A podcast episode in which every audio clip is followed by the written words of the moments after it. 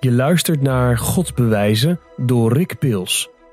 Deze podcast wordt je aangeboden door Geloofsterusting.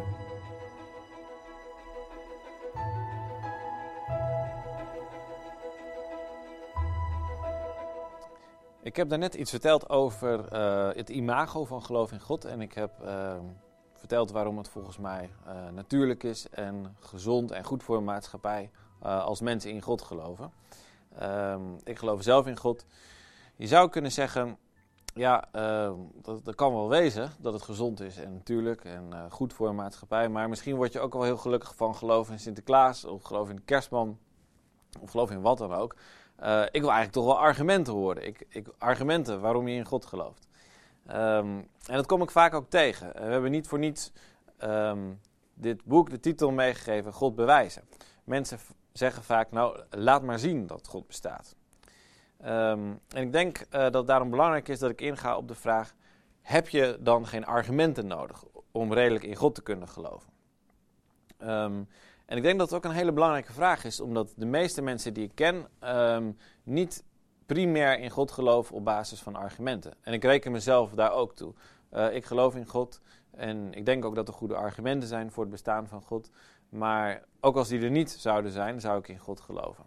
Uh, ik geloof in God um, op basis van uh, intuïties die ik heb, op basis van ervaringen um, die ik heb gehad in mijn leven. Momenten dat ik bijvoorbeeld uh, op, op het strand was of in de natuur en overweldigd was door de, door de schoonheid van wat ik zag. Momenten dat ik aan het bidden was en het idee had dat, dat God dichtbij was en me troostte of, of, blij maakte. Um, en zeker ook op momenten dat ik in de Bijbel las en daar las over de persoon van Jezus, die zo anders is dan alle andere mensen die ik ooit ben tegengekomen. Die zoveel wijzer is en die, op een totaal andere manier naar de wereld kijkt en um, mij uiteindelijk ook veranderd heeft. Um, dus ik zie, ik zie God eigenlijk in Jezus Christus terug. En dat, ja, dat zijn de belangrijkste redenen waarom ik in God geloof. Dat soort, dat soort ervaringen en belangrijke momenten in mijn leven. Um, en niet argumenten, hoewel zij er dus volgens mij wel zijn. En daarom wil ik ingaan op de vraag um, die, ik vaak, die ik vaak krijg. Heb je geen argumenten nodig voor het bestaan van God? Anders kun je toch in de gekste dingen gaan geloven. Nou, um, ik wil nu kijken naar argumenten tegen geloof in God. Uh, dus het zijn eigenlijk argumenten die zeggen, maar of God nou bestaat of niet, uh, er is iets mis met in God geloven. En uh, zometeen, als we naar het volgende hoofdstuk gaan, dan wil ik kijken naar argumenten tegen het bestaan van God. Dus argumenten die zouden laten zien dat er geen God kan zijn. Filosofen noemen dat ook wel de jure argumenten, argumenten tegen geloven in God, en de facto argumenten, argumenten tegen het bestaan van God. Nou, um, ik wil nu graag kijken naar vier argumenten tegen geloven in God. Het eerste argument zegt, um, ja, als je geen argument hebt voor het bestaan van God, dan is het irrationeel. Dan is het onredelijk. Iets is alleen redelijk als je argumenten voor kunt geven. Het tweede argument zegt, um, ja, als je redelijk in God kunt geloven zonder argumenten, dan kun je de gekste dingen gaan geloven. Zoals bijvoorbeeld dat er een, uh, een theepot om, om de maan draait, of dat er roze eenhoorns zijn, of vliegende spaghetti monsters. Um, het derde argument zegt, uh, geloven is, ja, is maar geloven. Het is niet weten, het is per definitie geloven. En het laatste argument zegt, um, ja, geloven is onverantwoord. Um, als je echt intellectueel verantwoord wil leven, dan kun je niet in God geloven. Dus die vier argumenten wil ik bij langslopen. Um, dus eerst het argument dat het irrationeel is om in God te geloven als je niet met, goede argumenten kunt komen. Um, het idee is, um, ja, je kunt er misschien gelukkig van worden en het kan goed voor je zijn, maar dat wil niet zeggen dat het redelijk is. Om daarop te reageren wil ik een paar voorbeelden noemen. Dus ik geloof bijvoorbeeld dat ik vanmorgen bij mijn ontbijt een grapefruit op heb. Maar als je mij vraagt, ja, wat is je argument daarvoor? Dan zou ik geen argument kunnen geven. Ik bedoel, ik kan naar huis gaan en, en dus je de schillen in de prullenbak laten zien, maar wie, wil, uh, wie zegt dan dat ik dat opgegeten heb?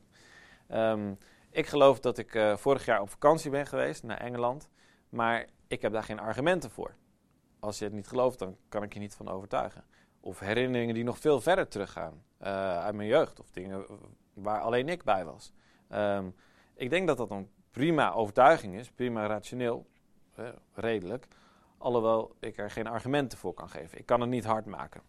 Ik geloof dat ik um, soms dat ik trek heb in een biertje. Of dat ik honger heb. Maar ik kan er geen argumenten voor geven. Um, en dat geldt voor honderdduizend dingen die ik geloof en die jij gelooft. Um, die mensen geloven.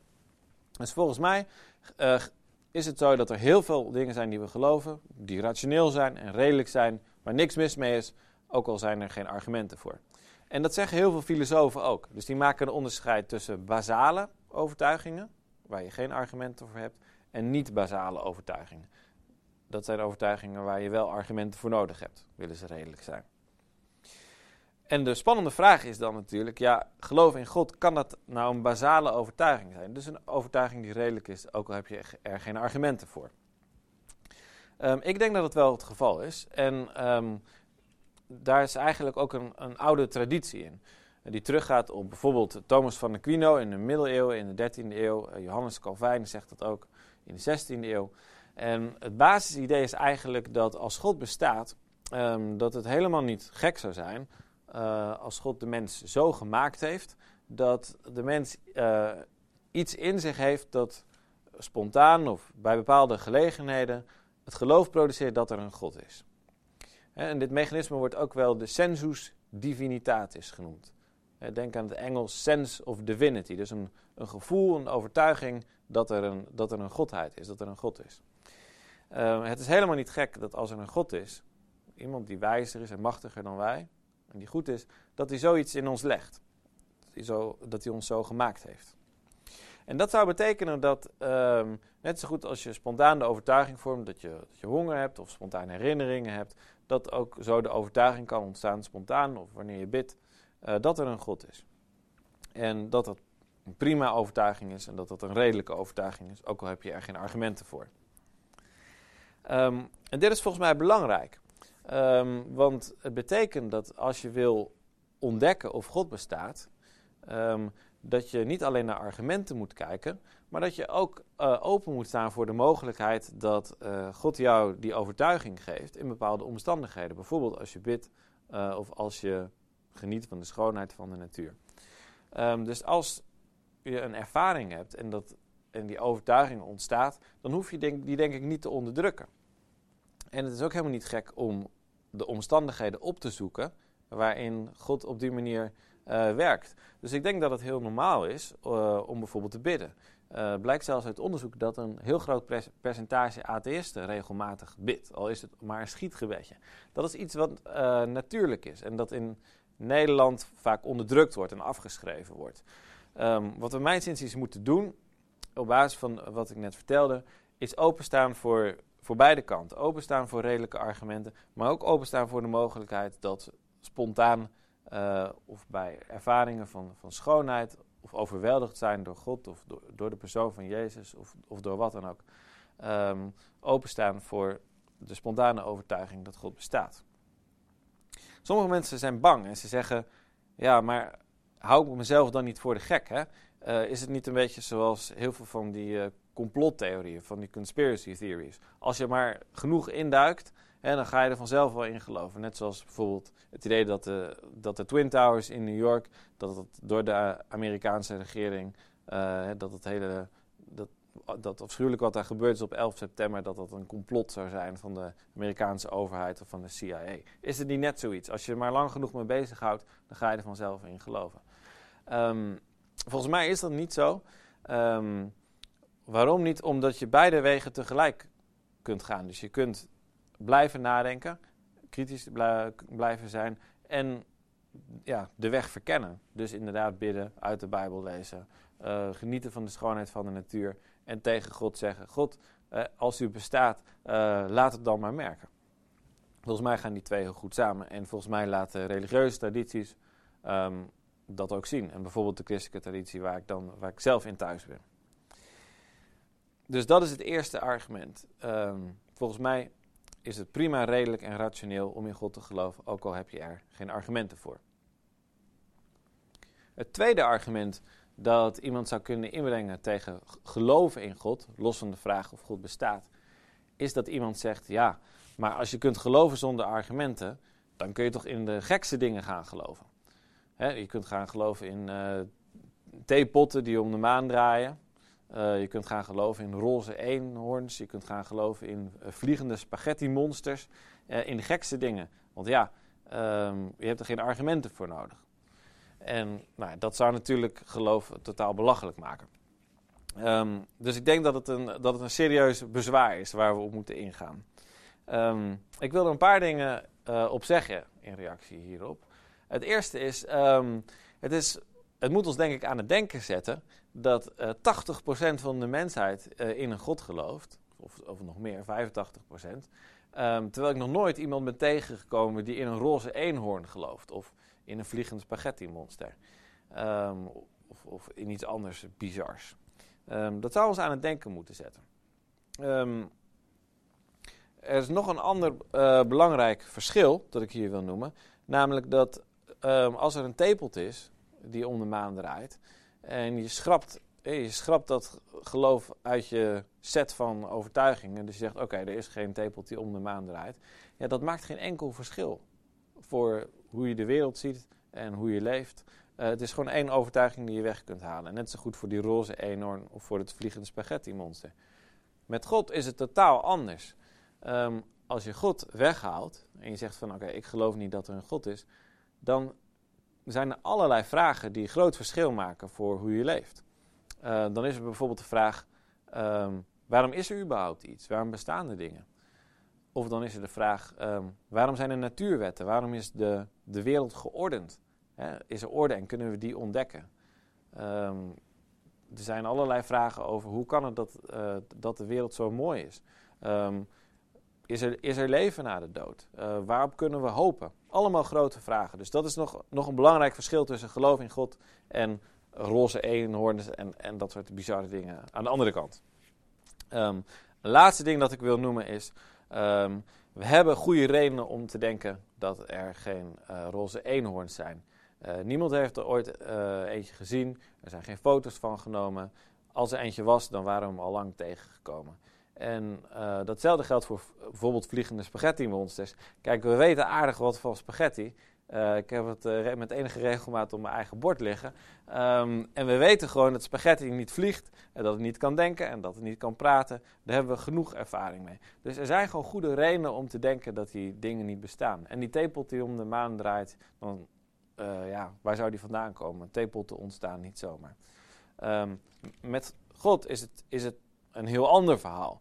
Um, er zijn helemaal niet zulke duidelijke redenen om te denken dat God niet bestaat. Zometeen ga ik nog naar argumenten tegen bestaan van God kijken. Maar daar is de situatie totaal anders.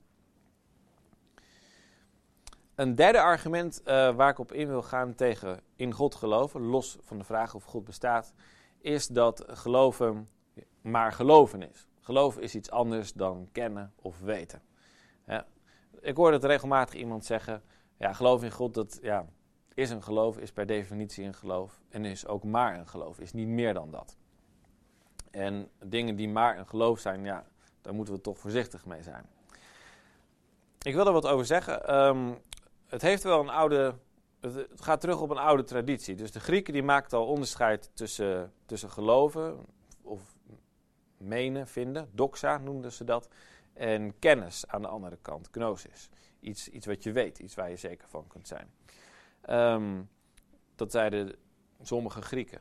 Er waren ook andere Grieken, en eigenlijk is die traditie dominant geworden in de filosofie. Die, hè, die heeft vandaag, ja, de meeste mensen zijn daardoor overtuigd.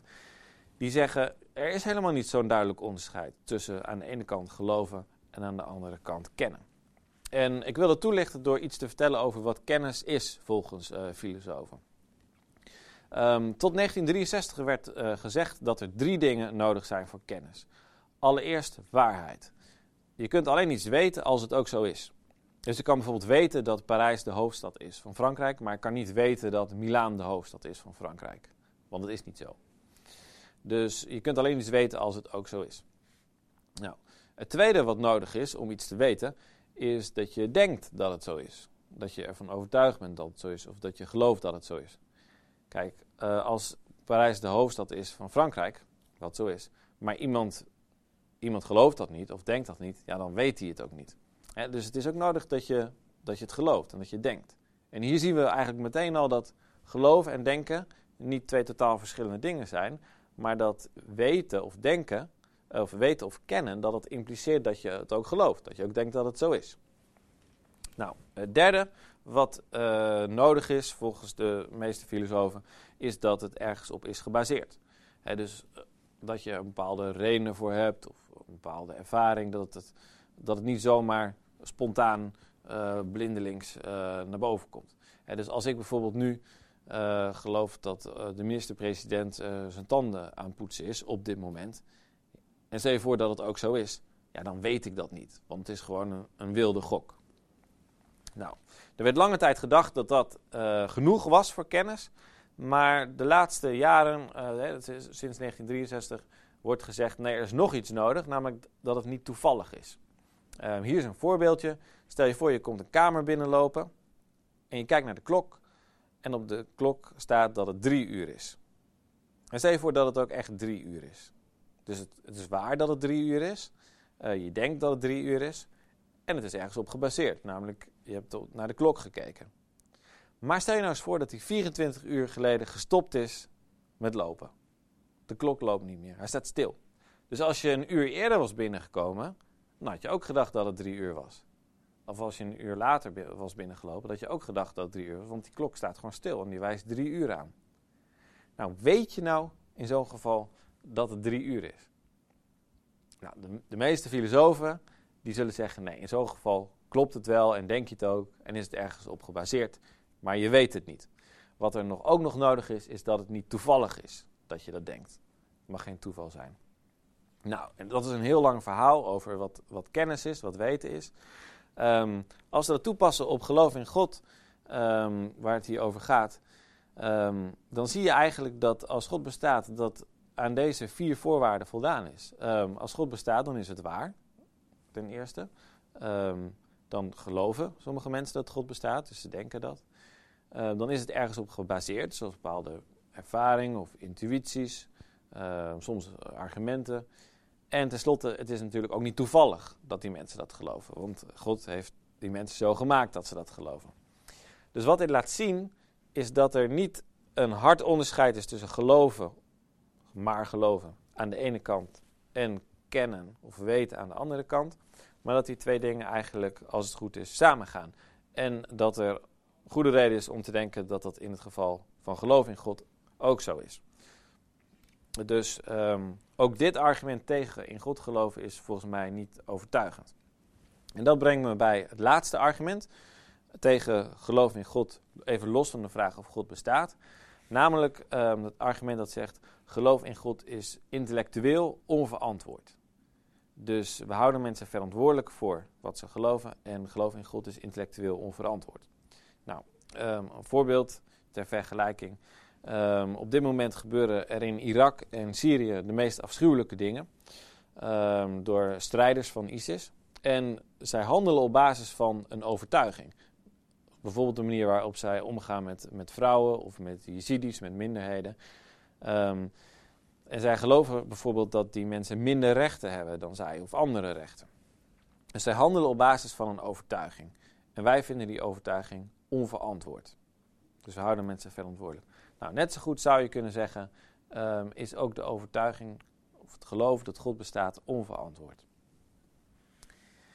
Het probleem is hier um, dat in de filosofie vandaag de dag um, gedacht wordt, en er zijn goede redenen voor, dat mensen er niet zomaar voor kunnen kiezen om dit te geloven of om dat te geloven. Kijk, ik geloof bijvoorbeeld uh, dat het Romeinse Rijk ooit bestaan heeft. En ik zou er niet zomaar voor kunnen kiezen om die overtuiging nu overboord te doen. Om daarmee te stoppen. Ik zou niet, ik zou niet weten wat ik zou moeten doen, al geef je me een miljoen euro. Um, ik geloof dat ik uh, vanmorgen een grapefruit op heb. Ik geloof dat ik hier in een kamer zit. Er zijn honderdduizend dingen die ik geloof. En ja, daar heb ik niet voor gekozen. Um, en toch houden we mensen verantwoordelijk voor hun overtuigingen. Nou, filosofen hebben erover nagedacht hoe dat dan kan. Hè? Want hoe kun je iemand verantwoordelijk houden als die er niet voor kan kiezen om dit of dat te geloven? En de meeste mensen zeggen, nou, we kunnen toch verantwoordelijk zijn omdat we ons ergens in kunnen verdiepen of ons bijvoorbeeld kunnen openstellen voor andersdenkenden. En dus uh, je kunt bijvoorbeeld een boek ergens over lezen en daardoor van mening veranderen. Of je kunt naar anderen luisteren en open-minded zijn en zeggen, nou, misschien heeft die persoon wel gelijk. En dat is nou precies wat er niet gebeurt uh, bij ISIS-strijders. Die zijn niet open-minded en luisteren niet naar anderen. Nou, en dat brengt ons bij de vraag, is geloof in God verantwoord? Is het, is het intellectueel verantwoord? En die vraag kunnen we alleen beantwoorden, denk ik, door naar specifieke mensen te kijken en te zeggen: oké, is deze persoon open-minded? Stelt hij zich open voor mensen die anders denken? En is hij bereid om te luisteren naar argumenten die op het tegendeel wijzen? En ik denk dat er mensen zijn voor wie dat niet het geval is. Die sluiten zich op, die isoleren zich. Maar er zijn genoeg religieuze mensen, er zijn miljoenen religieuze mensen, die uh, wel degelijk open-minded zijn. En er zijn zelfs duizenden filosofen en wetenschappers die christelijk zijn of op een andere manier religieus zijn. En die zich open hebben gesteld, zich erin hebben verdiept en die nog steeds in God geloven. Um, en dat laat volgens mij zien dat geloof in God prima intellectueel verantwoord kan zijn. Nou, dit zijn vier argumenten uh, die ik besproken heb. Um, die zouden laten zien dat er iets mis is met in God geloven. Uh, en volgens mij heb ik laten zien dat geen van die argumenten overtuigend is. Uh, geen van die argumenten geven ons goede redenen om geloof in God op te geven. Um, daarmee zijn we er denk ik niet. Want de vraag staat nog open: zijn er dan goede argumenten tegen het bestaan van God? Dat zou natuurlijk kunnen. En daar wil ik uh, zo meteen met jullie naar kijken in het volgende filmpje.